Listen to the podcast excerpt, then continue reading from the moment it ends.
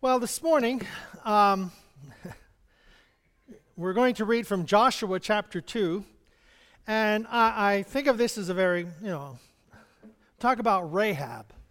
And uh, the um, title of my message is God Searching Out One. Kind of goes along with what we were studying last week with Luke chapter 15. But God Searching Out One, we're reading from Joshua chapter 2, verse beginning at verse 1. And Joshua, son of Nun, secretly sent out from the Shittim two men as spies. Go, look over the land, check out Jericho. They left and arrived at the house of the harlot named Rahab and stayed there. The king of Jericho was, was told, We've just learned that men arrived tonight to spy out the land. They're from the people of Israel. The king of Jericho sent word to Rahab Bring out the men who came to you to stay the night in your house. They're spies. They've come to spy out the whole country. The woman had taken the two men and hid them. She said, Yes, the two men did come to me, but I didn't know where they'd come from. At dark, when the gate was about to be shut, the men left. But I have no idea where they went. Hurry up, chase them. You can still catch them. She had actually taken them up on the roof and hidden them under the stalks of flax that were spread out on her roof.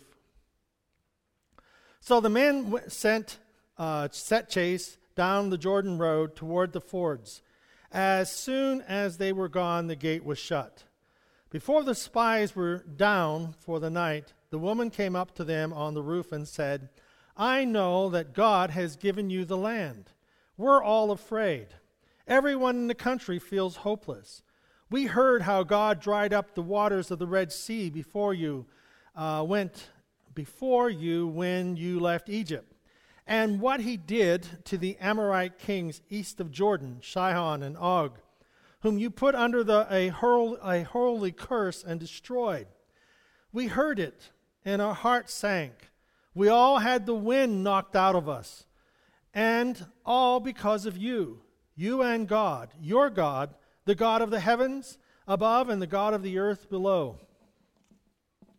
Now, promise me, by God, I showed you mercy, now show my family mercy, and give me some tangible proof, a guarantee of life for my father and mother, my brothers and sisters, everyone connected with my family. Save our souls from death. Our lives for yours, said the men. But don't tell anyone our business when God turns this land over to us, we'll do right by you in loyal mercy. She lowered them down out a window with a rope because her house was on the city wall to the outside. She told them, Run for the hills so your pursuers won't find you. Hide out for three days and give your pursuers time to return. Then get on your way. Then, excuse me, the men told her, In order to keep this oath, you made us swear, Here is what you must do. Hang this red rope out of the window through which you let us down, and gather your entire family with you in your house father, mother, brothers, and sisters. Anyone who goes out the doors of your house into the street and is killed, it's his own fault. We aren't responsible. But for everyone within the house, we take full responsibility. If anyone lays a hand on one of them, it's our fault. But if you tell anyone of our business here, the oath you made us swear is canceled. We're no longer responsible. She said, If that's what you say, that's the way it is, and sent them off. They left, and she hung the red rope out the window. Rahab, she's quite a lady, and we're going to find out a little more about her as we go through this. But do you ever wonder why, Jericho, why Joshua would send spies back to Jericho? I mean, you know, 40 years prior, Joshua and Caleb are part of the 12 spies sent by Moses into the promised land. They come back with this you know, with the report, and 10 of them said, We can't do it. we can't take this land. They got walled cities, they got giants, they got all these problems and all this stuff, and, and we can't go in there. So God said, Okay, take a trip. So they took a trip for 40 years. Come back to the same place. Joshua now, Moses is dead. Joshua's in charge. He sends two spies into the land. Joshua, it wasn't, it didn't work the last time. What makes you think it's going to work this time? You know? But he does. Because uh, there's something greater, and this is this is the kind of kind of the part that I look at with this um, five families and things that I want you to invite, want you to pray about and write down their names, is that God has a plan, and sometimes we have to work the plan. And sometimes we don't know what the plan is, but we have to do the work to set it up. Now, why would you send spies into a city to spy it out when you're not going to go up against the city anyhow? You know, it isn't like find out where the weak spot of the wall is, and that's where we're going to attack. You know, find out what, how we can sneak in through the drainage ditches and you know up through the up through the sewer system get inside the wall and go in and unlock the gates and we can everybody all the people can charge in at night and we can take the city. No. Just go in there and spy it out. Well he sent the spies into the city and uh, he sent the spies and they were to report back to him not to the congregation. While in the city, the two spies, by the providence of God, found an inn on the wall, and the lady who ran the inn was Rahab the harlot. Now, what are the chances that these two spies are going to find the only person in town, in the whole city, that wants to believe or does believe in the God of the people of Israel. I mean, what are the chances? What are the chances that these two guys who are going into the city, and you know what? If they had checked her out and her credentials, they wouldn't have gone there. Why? Because she's a harlot.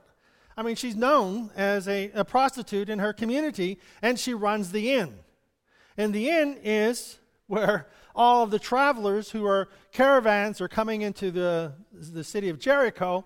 They come in and, you know, they have to look for a place to stay, and they stay at her house or her inn. So here we are. Um, the greatness of sin that she is experiencing in her life is no barrier to the pardoning mercies of God. Our sin is never a barrier to the mercy of God just like the disciples, just like Jesus washing their feet. Our, what we have done wrong, what we will do wrong, doesn't interrupt God touching our life now. I mean, that's, that's just such an overwhelming perspective. I mean, you talk about having hope. We have hope in any hopeless situation because God is there, God is with us. And there are many before their conversions They were, they were pretty wicked people. But God knows the heart. He knows what's going on. He, he looks beyond the wickedness. He looks, looks beyond the things that are that we would look at and say, you know, just like in Luke chapter 15 that we, we looked at last week, the Pharisees, Jesus, what are you doing with all of these sinners? And Jesus tells them the three stories from last week. So, there was one person in all of Jericho, one person in all of Jericho that believed in the God of Israel, and her name was Rahab. Divine provision, divine provision brought the spies to her inn.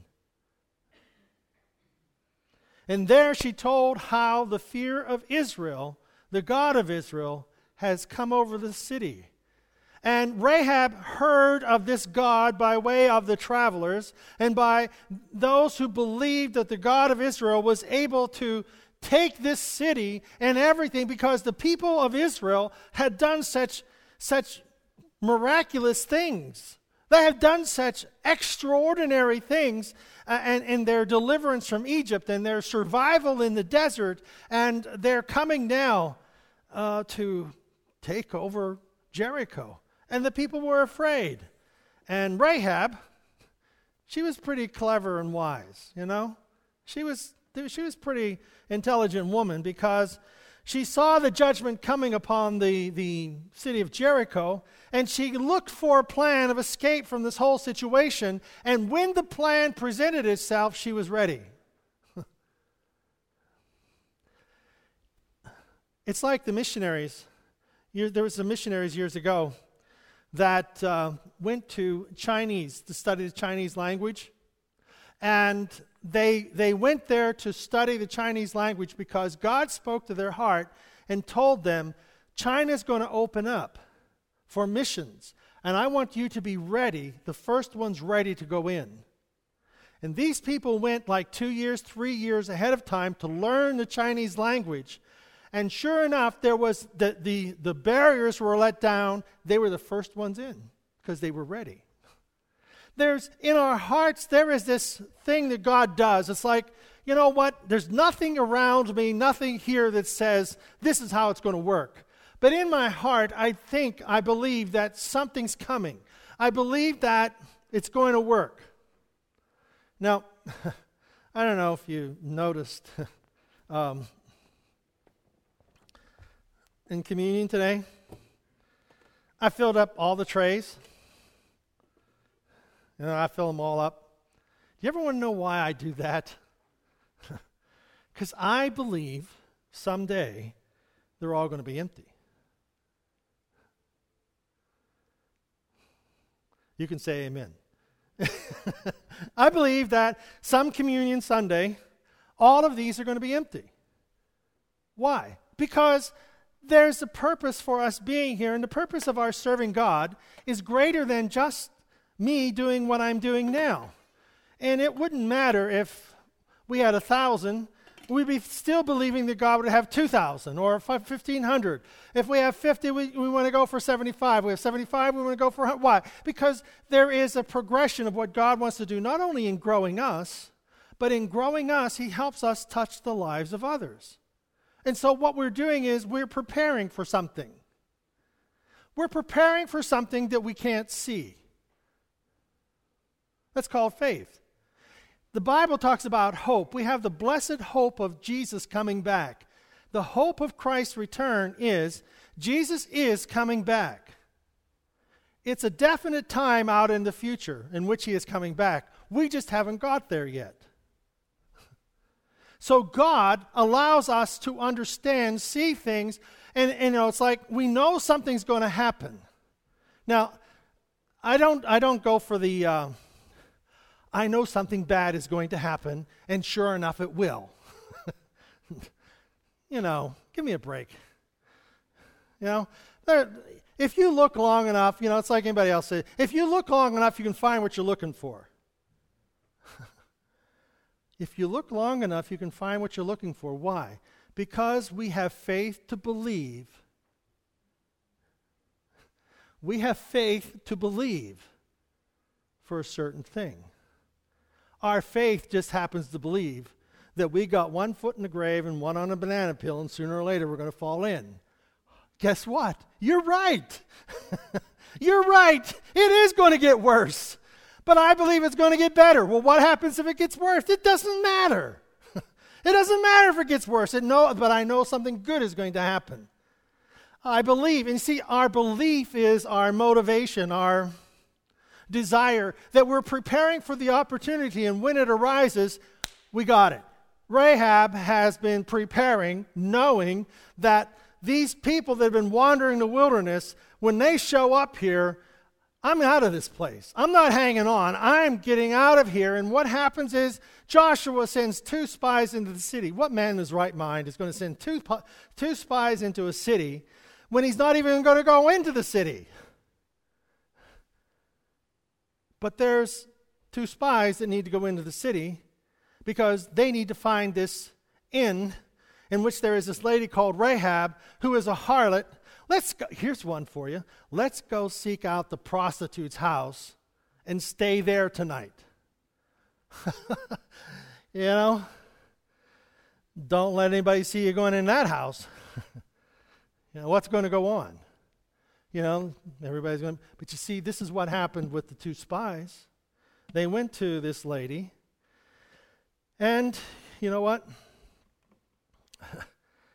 we find that these two spies went into there and she risked her life to preserve them.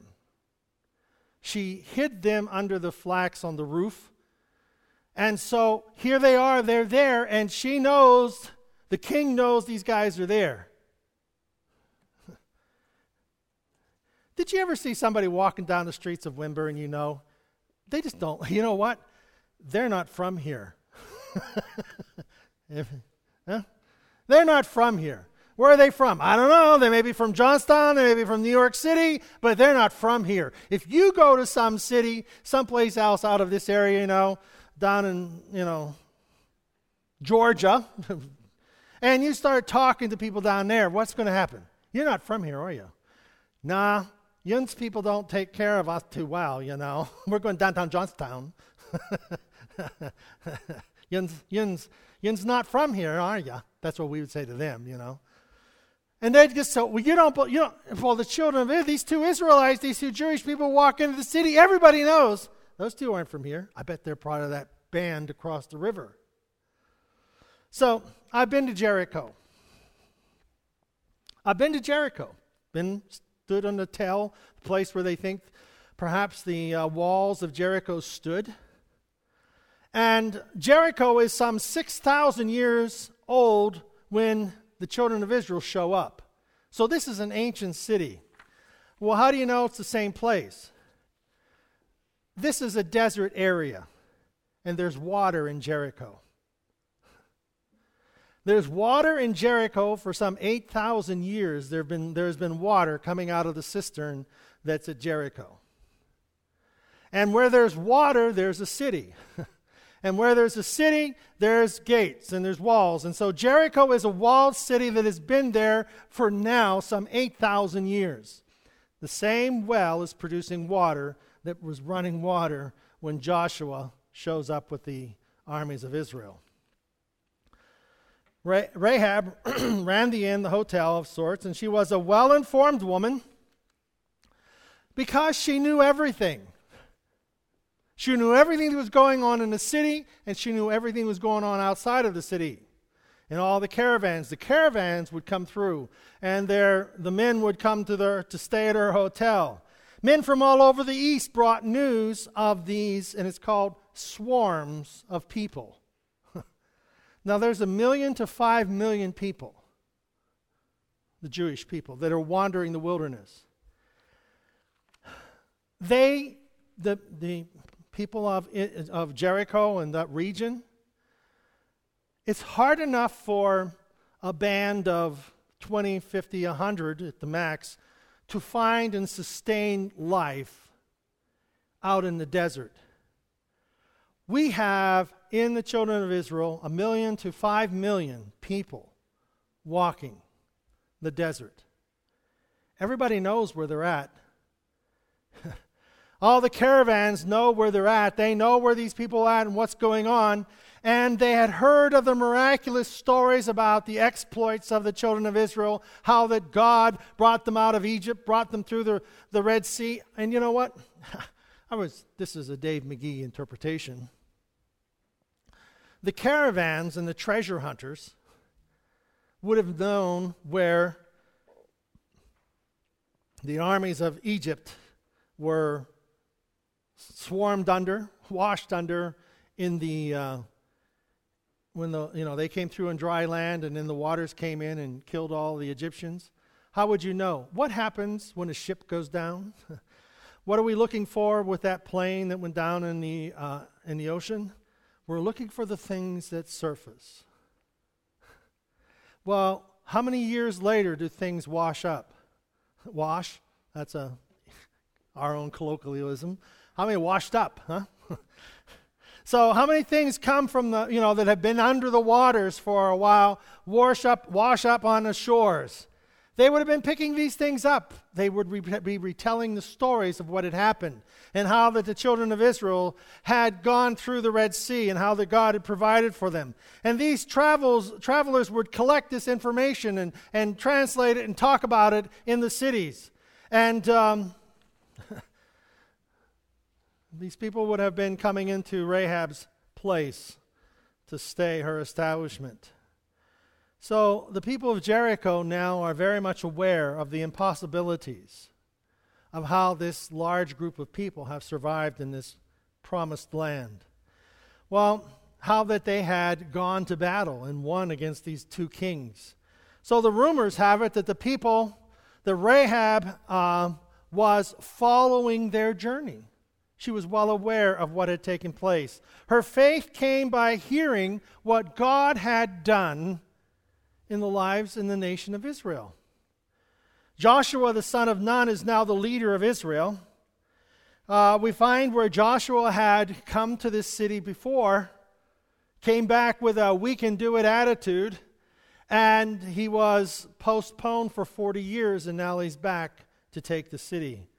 The land was promised to them, and Joshua sent these two spies to find the secrets of the cities. And while the two spies found their way to Rahab's inn,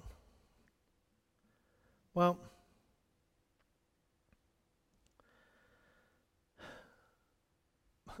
if you're going to spy out a city and you, you don't want to be caught God has to provide for you, especially when you stick out like a sore thumb. and uh, your, your dress and your manner is different than any traveler that comes through the, comes through the gates. They knew immediately these two were spies from that bunch across the river. You got a million people. And so at Jericho, you can stand there up kind of up almost against the hillside. The, one, the back wall would have been against the, the mountain. And you can look across, and you can see clear across the valley, which is probably uh, maybe 30 miles or whatever, 20 miles across. And in the middle of this valley is the Jordan River. The Jordan River is not as big as Paint Creek here. All right? But in flood time, flood time, it's very flat. And so the creek is, if you, whenever we were up at uh, the Sea of Galilee and we were on the bus, the bus stopped, and the front end of the bus and the back end of the bus spanned the Jordan River. That's how big it is. It's not very big, but it's not very deep either, maybe about three or four feet deep. In the flood season, the Jordan River is the water that comes from Dan, Jordan River, the waters that come from Dan, which is the northern tribes, which is the mountain peaks. And in the mountain peaks, when the snows melt, all that water comes down and there's no place for it to go, so it overflows and floods the entire region. So, the, you know, it can be maybe a mile across. It's all flooded and swamped, and that's kind of how they fertilize the valley. The silt and the water from the north comes down and goes across there, and that's where they that's where their water is. So here they are. There's a million people across the water, across the uh, valley. A million people. So you're standing on the walls of your city, looking out across this water, and on the other side of the water, there's a million people. At least a million people. And all you got to defend yourself is these walls. Well, Rahab decided, you know what? I'm siding with them and their God. When the king wanted the spies, she no, she hid them. And then she told the two spies this I know that the Lord has given this land to you. now, who's been preaching to her? Who's been telling her, Rahab, you know what? You need to quit your sinning and you need to give your life to God and you need to get out of the city and go join up with the Israelites. Nobody's been preaching to her she knew in her heart she needed to go with the God of the Israelites. She says, I know that the Lord has given this land to you, and that a great fear of you has fallen upon us. The Lord your God is God in heaven above and on earth below. Your God is the God that is greater than all the ones that we serve. Please swear to me by the Lord that you will show kindness to me and my family. Because I have shown kindness to you, give me a sign that you will spare the lives of my father and mother, my brothers and sisters, and all who belong to them, and that you will save us from death. She was ready. Those spies were in. They came in the evening, and the, and they and they and uh, they were going out before you know before morning. She had a plan in her heart that if something happens, I'm out of here, and she was ready for it. And when they showed up, she had a plan and she presented it. She kept them. She knew something was going on. Rahab, a remarkable statement of faith. All because she heard about the things of God. And that's where you and I, you know, these five families, these individuals, families, groups, there are people who are waiting on the walls, living in whatever condition they are in their life, waiting for you for an invitation. Now, we don't know what's going on in their mind because God does. God has presented and put into the hearts of people, they've got to change. From whatever, for whatever reason, for whatever thing, whether they've ever, you know, we're not talking about how bad people are. We're talking about God being able to look at the disciples and wash their feet, knowing they're all going to walk away. But Jesus knew what they needed before they knew it. And that's what I think God would put on our heart. There are people He has been working on their hearts, working on their lives, and they know they need a change. And God's going to give you their name. And you know what? They may not come this, this Easter. They may come next Easter. they may not come this week or next week. They may come the week after. We don't know. But the invitation is there. And, and Rahab, what did she do? She lowered them out the back on a scarlet cord. And they were instructed then to, she was instructed to tie that cord to the window, and that when the children of Israel came, that they would all be safe. You know, when the children of Israel left Egypt, they passed through the Red Sea, and now when passing over Jordan in the flood season, they walked through on dry ground. Now, this wasn't a big body of water that was, you know, 20 feet deep or something. This was the Jordan River that was mud and mucky and, and whatever, perhaps a mile across and maybe two, two feet deep. Maybe.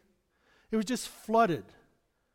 And when, the, when Joshua and the children of Israel were going to go across to take Jericho, the ark, the presence of God, went before them.